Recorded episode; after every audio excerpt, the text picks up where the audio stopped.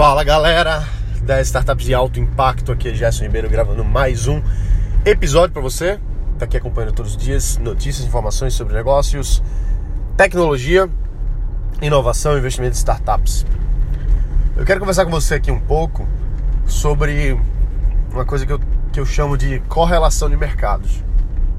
Não sei se esse termo existe, mas vamos dizer que existe, vamos chamar ele agora de correlação de mercados, que é o seguinte Tava vendo uma, uma notícia hoje sobre a Nvidia, Nvidia que faz uh, hardware, faz, faz chips para computadores. A Nvidia é muito famosa, principalmente para quem é da área dos games, sabe que as placas de as placas de, de vídeo delas são muito boas. E mais recentemente eles entraram em outras áreas, como por exemplo inteligência artificial, chips para inteligência artificial, aprendizado de máquina e para mineração de criptomoedas, Bitcoin e outras por aí. Então os caras são bons em computação em paralelo e como eles perceberam a necessidade do mercado de novas coisas, eles começaram a desenvolver tecnologia nessas áreas. Certo? Mas e daí? O que é que isso tem a ver? O que acontece é o seguinte: no momento que eu tô gravando essa, essa, esse áudio aqui, a Nvidia perdeu 48,8% do seu valor de mercado. Ela teve um, um pico máximo, um pico alto em outubro e agora, algumas semanas depois, caiu para metade disso praticamente, né? 48,8, vamos considerar metade. E aí, por que isso aconteceu? O que que acontece, né?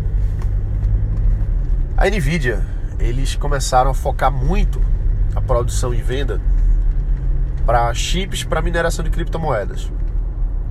Então, inclusive na reportagem da, da TechCrunch até fala assim que os gamers ficaram chateados porque enquanto a Nvidia estava produzindo muita coisa para cripto, para o mercado cripto, acabaram produzindo menos ou pelo menos faltou aí peças para os gamers. Então, eles focaram muito nesse mercado cripto. E o que acontece é que, por N motivos aí, nos últimos meses principalmente, o mercado de criptomoedas caiu absurdamente. As principais moedas caíram demais.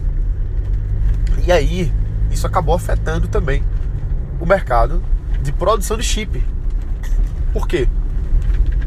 Porque se as pessoas não estão mais querendo minerar porque não está mais valendo a pena, por que, que elas vão comprar o chip de mineração de criptomoeda?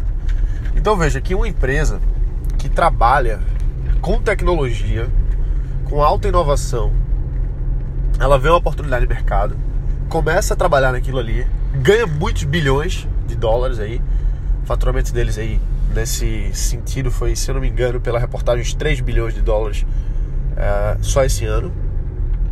Então, é uma oportunidade, claro que é, 3 bilhões de dólares em chips de cripto é muito bom, legal.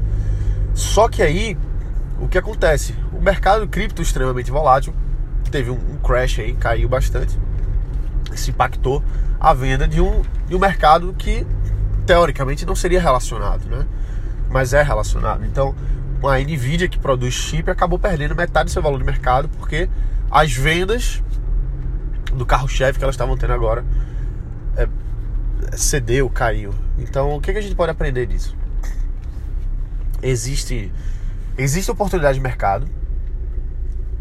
Faz muito sentido a gente pegar elas. Eu acredito muito nisso. Eu acho que 10 vezes a Nvidia deveria fazer isso sempre. Toda vez que acontecesse uma oportunidade de mercado, eles têm que entrar. É, mas a gente não pode deixar se iludir, vamos dizer assim, ou apostar quase todas as fichas numa oportunidade porque ela parece ser muito boa. A gente não pode ser dependente. Não estou dizendo que a Nvidia é dependente não, mas mas claro que isso impactou aí o o preço de mercado da Nvidia caiu pela metade, veja só, cair metade de uma empresa sólida é uma coisa muito grave. Então, uh, a gente tem que ver as oportunidades de mercado como sendo coisas que a gente pode e deve entrar, mas não permitir que aquilo ali canibalize a gente. Vou dar um outro exemplo, tá? Tem um grande amigo meu que ele tem uma empresa focada em cima do Facebook. Então, focada em cima do Facebook. Ou seja, ele produz um, uma, um produto que é 100% para o Face. E o que acontece é o seguinte: empresa super crescendo, super bem e tal. E aí vem o Face agora e muda a política dele, é, impedindo esse tipo de serviço. E aí, o que é que vai acontecer? Possivelmente essa empresa vai quebrar, muito possivelmente, porque se ela depende de uma rede social para fazer o seu produto principal e para fazer aquilo ali, no momento que aquela, aquela rede social ou que ela quebra, ou que ela fecha, ou que ela proíbe, você fica a mercê. Então são, são mercados correlacionados, são uma relação de mercado que a gente é, não se pode. que é muito arriscado, tá? Na pior das hipóteses, vamos pensar assim, vamos pensar dos dois lados. Pô, o cara, vamos dizer, o cripto não tá mais funcionando, a Nvidia vai quebrar. Pô, é ruim, péssimo. Se esse meu amigo, pô, o Facebook não permite mais que eles façam esse tipo de coisa. A empresa dele vai quebrar. Vamos dizer que isso acontecesse. Na pior das hipóteses, a empresa quebra. Por outro lado, você aproveitou o mercado que teve início, meio e fim. Você fez o ciclo do mercado. Você ganhou dinheiro ali, você guardou dinheiro, você investiu em outras coisas, você fez outros produtos. Maravilha. Fazer oportunidade. Você vê uma oportunidade, você começa e ela tem um fim, tudo bem. A gente não pode ficar com a com muito sentimentalismo em relação ao negócio de ah, meu Deus, vai quebrar. Claro que a gente não quer quebrar, claro que a gente não quer fechar, mas tem a oportunidade que ela vem e fecha e acabou, e tudo bem. O que importa nesse meio tempo aí é a gente rentabilizar o bastante para a gente poder fazer novas coisas, para a gente ganhar dinheiro ali, a gente poupar, guardar, para a gente poder investir em outros negócios mais para frente. Vou dar um exemplo, estou dirigindo aqui agora, isso me lembra muito quando eu era pequenininho e teve uma febre em Recife, não sei, outras cidades devem ter tido também, principalmente as, mais litorâneas que é muito calor. Teve a febre do suco de laranja. Então, nos sinais de trânsito se vendia muito suco de laranja, muito mesmo. E nessa época, meu pai, como bom empreendedor, ele começou a vender suco de laranja. Então ele, ele contratava o pessoal para vender, ele fazia, ele, ele comprou uns como se fosse um, um, um isolamento térmico, né? Um, uma caixa térmica para vender a, a, a, os sucos de laranja, que era no formato de uma laranja, era um carrinho no formato de uma laranja. Isso era muito comum naquela época, nos anos 90. E aí ganhou muito dinheiro, pô. Ele vendia muito, tinha mais de 20 carrinhos de laranja por aí, se não mais, e ganhava grana. E depois acabou, depois acabou aquilo ali. Ninguém mais vendia suco de laranja, agora já era outra coisa. E tudo bem, então assim, é, ah meu Deus, mas eu comprei os carrinhos de laranja, nossa, vou quebrar. Não, ganhou dinheiro ali, foi ótimo, maravilha. E agora próximo, e agora próximo, agora próximo. Isso é o, é o, o serial, né? O, o, empreendedor serial é isso, é, é, aproveitar uma oportunidade de mercado, ganha dinheiro ali, não tem mais oportunidade, vamos para outra. Então, nesses, nesses casos que a gente está vendo aqui, é, eu, quero, eu quero mostrar para você essas duas visões. Uma visão é um negócio ele vai ter início, meio e fim, vamos, vamos ganhar dinheiro nesse ciclo aí. Ah, uma startup, não importa, seja lá o que for, mas a gente vai aproveitar o ciclo. Início, meio e fim. E beleza, não tem problema. Mas sabendo que existe aquele risco. Pô, existe esse risco desse negócio aqui não dar certo mais. Então, beleza, vou ganhar dinheiro nisso.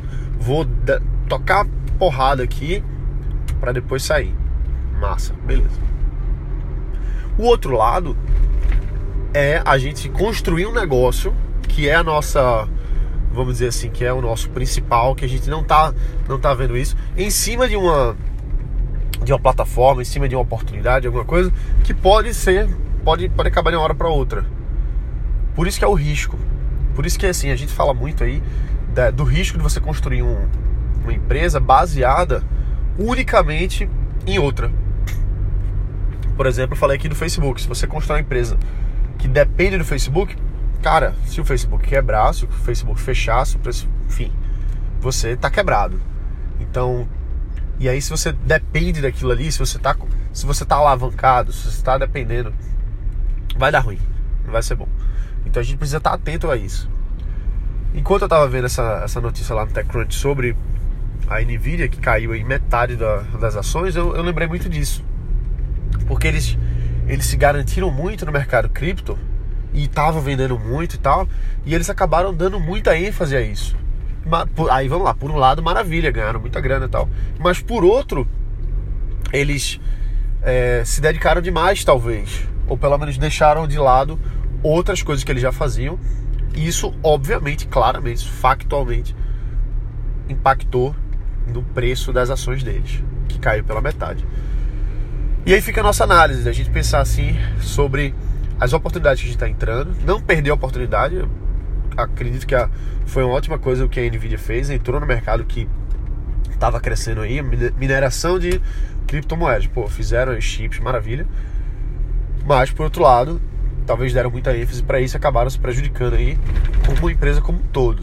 A Nvidia não vai quebrar, com certeza não, mas com certeza foi muito impactada é, no valor das suas ações e isso atrapalha muitas coisas, né? Então a gente precisa ficar atento a essas coisas para não, não se deixar levar e a gente na verdade se precaver a possíveis é, problemáticas como essa.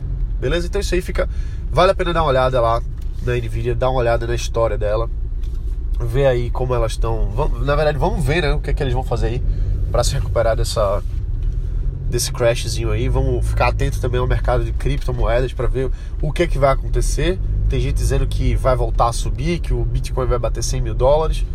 É, eu não tenho opinião formada sobre isso, para ser bem sincero. Não sei se o Bitcoin vai chegar em 100 mil dólares.